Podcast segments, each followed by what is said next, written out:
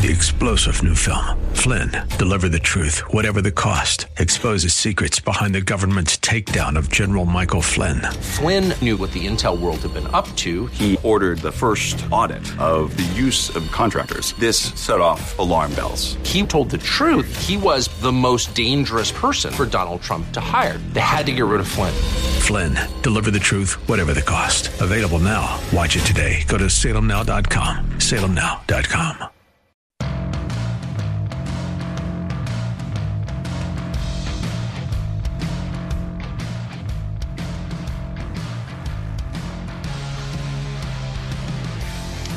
We welcome you in to a Thursday edition of the Bruce Hooley Show. We have a great show for you today, uh, and we will be cocaine free today, just uh, in case anybody was uh, wondering. We are cocaine free every day, but uh, since we have uh, cocaine at the White House, uh, I thought maybe I needed to clarify that there is no cocaine here. At least none of it has been found, and we will proceed clean and sober. And it is sobering to bring you the story at the top of the news, which is you flash back to uh, this time last year. Remember this time? Well, actually, it's a little bit later than this last year. Remember Columbus City Schools? Uh, the teachers were on strike, and uh, they seemed to be at odds with the uh, Board of Education, every single member of which was endorsed for election by the uh, Columbus City Schools Teachers Association. And uh, they were at odds. School was delayed. Heard all these tales about uh, lack of money. Didn't have enough air conditioning in some of the buildings, and there just just it just isn't enough money to go around in Columbus City schools. It just it just always need more. We had school choice expanded here in the uh, state budget. I talked about that at the top of yesterday's show. Uh, if you are under 450% of the federal poverty level. And you can find those numbers online. Just Google federal poverty level income statistics. You'll find the numbers and you can plot where you are and find out if you're eligible for a full scholarship of over $6,000 for your child if they're kindergarten through eighth grade or $8,400 if your student is in high school. Uh, the teachers' unions are fighting this. The Columbus City schools, uh, as an organization, are fighting this. So they're back on the same page. And uh, I bring all this up uh, as well as the school's uh, 80%, excuse me, I overestimated, 75% graduation rate. Uh, the Columbus City Schools proficiency rating on reading at 26%, uh, math proficiency at 15%. Not even two of every 10 students in the Columbus City Schools are proficient at math. And proficient doesn't mean, you know, you're a plus future nuclear scientist. It just means that you can do rudimentary math. I, I bring all this up because, uh, well, it's interesting. Uh, Columbus City Schools appears to be able to find the money that it wants to find for things that it wants to prioritize. Math scores, reading scores, graduation rates, not really that big of a priority air conditioning in all the buildings. I mean, you know, the kids, they can sweat. It cleans out the pores. It's okay. But what did they find the money for last year? Uh, after the strike was over and teachers were back in the classroom, well, uh, according to uh, Inclusion LLC, of Portland, Oregon, and Seattle, Washington, which submitted an invoice to Columbus City Schools for almost $25,000 for a two day seminar conducted last fall, September 22nd and 23rd. Uh, well, in, uh, well, inclusion, of course. Let me read you the overview for the course. Uh, speakers Wes Chernin, and I think I'll just read it right from Inclusion LLC's website, okay? So forgive my wokeness. Speakers Wes Chernin, he, him, and Finn Menzies, he, him, will facilitate, in all caps, two, back to lowercase, full day in person workshops for Columbus City schools. One, that's in all caps, day, will be with a combination of speech language pathologists occupational therapists, and physical therapists. The other day, participants will be school psychologists and school counselors. Each workshop will be tailored to the specific and unique needs of Columbus City schools, therapists, and counselors.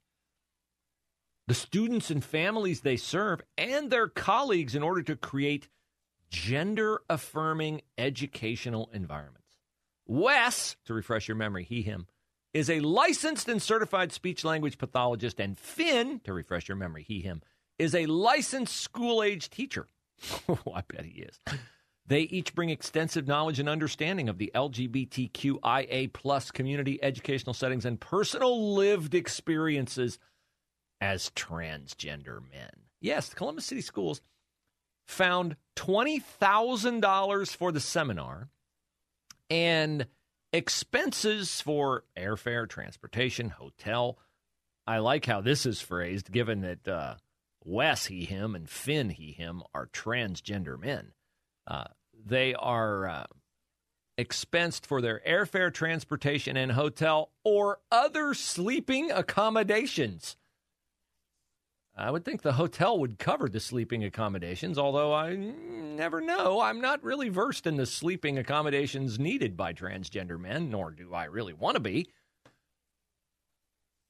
For four nights, Wednesday through Sunday, the seminar was two nights, two days. Why do they need to be here four days? Wouldn't three be adequate? What time's the seminar end? Like it's got to end at the end of the school day, right? There's no flights out of Columbus from like 6 p.m. on, and I'm being generous, like 4 p.m. You could make a 4 p.m. flight after the end of the school day for Wes and Finn to fly back to wherever they're from, Seattle or Portland. Columbus City Schools, in the midst of a strike, they didn't even know if the strike was going to be settled. How could they have known? And they've got this seminar coming up in late September. And did they cancel it? No, they did not cancel it because they didn't want to eat the money. They didn't want to rob their pathologists and their counselors and their psychiatrists and everybody else with a refreshed reinforcement of wokeness. Let me read you the schedule. The second thing on the schedule after a welcome and introduction, they will calibrate our collective knowledge. Ooh, that sounds impressive. That sounds like a meet and greet to me, calibrating your collective knowledge. They will lay the foundation, review key concepts, terminology, storytelling, identity work, privilege and intersectionality, assumption culture. Oh my. Item three on the agenda why inclusive practices continue to matter. Because if they didn't matter, Wes and Finn wouldn't be getting paid 20 grand to come to Columbus and stay four nights when they probably shouldn't have to stay any more than three. Then, when we get to statement four or segment four, inclusion in action, that's when, according to the uh, itinerary, we get to the deep dive. Would you like to know? Just play along. Say yes. Would you like to know what is included in deep dive with Wes and Finn, the transgender men, he, him? Instructing all the Columbus City schools people. Here you go. Deep dive. What allyship can look like. How to create gender affirming educational environments. What to do when your personal religious beliefs don't align with LGBTQ plus inclusion. Isn't that phrased interesting? Notice what the priority is. Notice what the benchmark is. Notice where the fixed standards are. Not in your religious beliefs, those aren't fixed. No. What do you do when your personal religious beliefs don't align with LGBTQ plus? I mean, uh, you got to admit, if they phrased it the other way, what to do when your LGBTQ plus ideology doesn't align with your personal religious beliefs? Well, the answer to that would be repent and seek God's forgiveness. And they can't have that in a seminar from Finn and Wes. No, no, no. Continuing on the description of deep dive. The language we use, what to do when you make a mistake, evaluations, paperwork, student files, addressing pronouns in therapy, navigating caregiver concerns, and pushback. Oh, pushback. Oh, religious extremists. Hmm. When a student is out to you but not to their family, I bet it's not disclosed to the family. I'm just, I didn't go to the seminar. I'm just going to bet that the response to that question was not when a student is out to you but not to the family. I'm going to bet the first thing on there was not call the mom and dad and tell them their kid has a mental delusion that they're not the sex they were born. And also, the deep dive offered an opportunity to explore a specific scenario within Columbus City Schools brought up by participants. Oh, how lovely. Remember, the reason why Columbus City Schools is contributing to a lawsuit, even though they won't tell you how much they're contributing, to fight the expansion of school choice in Ohio, is because the money going to school choice is money that's not going to public schools. And there's just not enough money in public schools. They just can't get everything done they need to get done, even though the state contributes $17,000 to Columbus City Schools' budget for every student. There's just not enough money. Well, I know if you could appoint me comptroller for a day at Columbus City Schools, I know where I could find $20,000 plus expenses. Wes and Finn would have to stay home. They certainly wouldn't get four nights in a hotel or wink, wink, other accommodations uh, common to transgender men who run a grift on the taxpayers of Central Ohio.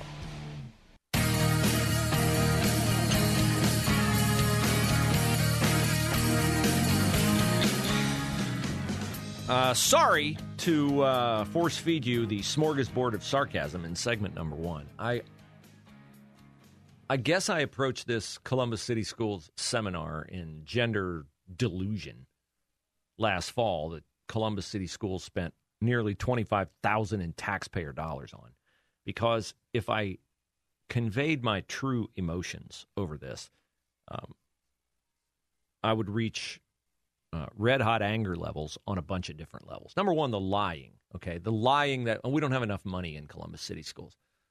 We just don't have enough money. Like they do have the money. It's always a matter with with most people. Even you know, unless you're like way, way, way, way, way down on the economic ladder, it's not a matter of do you have the money. It's a matter of what do you spend the money on. What do you prioritize? Even people who are really dirt poor, are you smoking cigarettes? Are you drinking alcohol? Like you're finding the money for that. That's not an essential. Okay, so they do have the money. They beg and beg and beg, levies and this and that, and moan. No, we don't have air conditioning. We don't have this and that. And it's always, of course, it's always in the end. The reason why they want to get in your pocket is because it's always about the kids, right? It's always about the kids. Uh, except it's never about the kids. It's always about the teachers, their power, and about the wokeness that permeates education. This is why, again, I'm going to be real interested in about two weeks to call around and check with private school administrators in Columbus to find out if they've been inundated with inquiries about attending their schools this fall. Because this is the thing that you may not know about the expansion of Ed Choice in Ohio.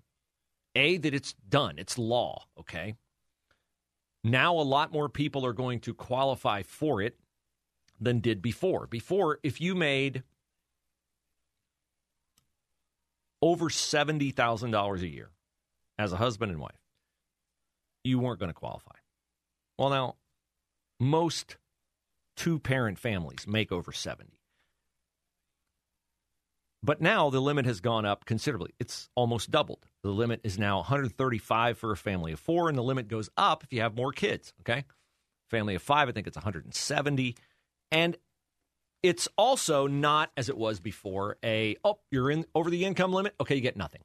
Now the numbers go all the way up to like 750% of federal poverty level. And if you're above that you'd say well i get shut out. No. Let's say you make a million dollars a year. You say i don't qualify. No you do every family above that income level, whatever 750% of the poverty level is, my guess is going to be around, mm, I'm going to guess. No, I shouldn't guess because if I say something wrong, then I'll have to retract it. But the least you can get, no matter what your income is, is $650 for a kid in K through 8 or $950 for a kid in high school. Okay, so that's not going to erase a $10,000 private school tuition but at least it's something. It conveys, it's kind of a signal. It's a shot across the bow from the state of Ohio, from the Republicans in the state of Ohio, because not a single Democrat voted for this or favors it and would do everything they could within their power to cancel it. It's the Republicans in the state of Ohio saying, hey, we see you, public schools. We see what you're doing. And we just want you to know we've expanded school choice to give people an option, an option to look elsewhere. Columbus City Schools won't tell you, nor will Cincinnati City Schools, nor will Cleveland City Schools, nor will any school system in the state of Ohio. And there are a bunch of them who have joined the lawsuit fighting school vouchers. They claim in their lawsuit that school vouchers are unconstitutional. I'm not a lawyer. I guess I'll play one on the radio. If it's not unconstitutional for the state of Ohio to give Columbus City Schools $17,000 for every student who attends there, why would it be unconstitutional for the state of Ohio to give $8,000 to the parents of a student who wants to go to a different school? I'll tell you what's unconstitutional about the whole state payments for education per student amount. What's unconstitutional is Columbus City Schools, let's say there's a young man or woman in Linden. They get into a private school. They get the Ed Choice Scholarship. The Ed Choice Scholarship covers their entire tuition at a parochial school. Does that mean that the Columbus City schools now get docked the 17 grand the state pays Columbus City schools for every student? I mean, after all, the students not going to Columbus City schools anymore. Why should they get the money? Oh, but they do get the money. That to me seems unconstitutional. Why are you giving the money to a school system to educate a student who's not going there? That's infuriating enough. But to know that at the outset of last school year, Columbus City Schools spent almost 25 grand on this woke seminar from these two transgender men to come in and lecture people about. You want to know what some of the subject matter was? Here's a term I hadn't heard before, which of course means I'm going to hear it again because they've latched onto it as their way of winning on logic or, or their way of winning on language. Gender euphoria. I've heard of gender dysphoria. Oh, that sounds bad. We can't do that. What about gender euphoria? The joy or deep satisfaction a person experiences when there is congruence between their internal sense of gender and the way their gender is embodied, expressed, and or perceived. You know who has gender euphoria?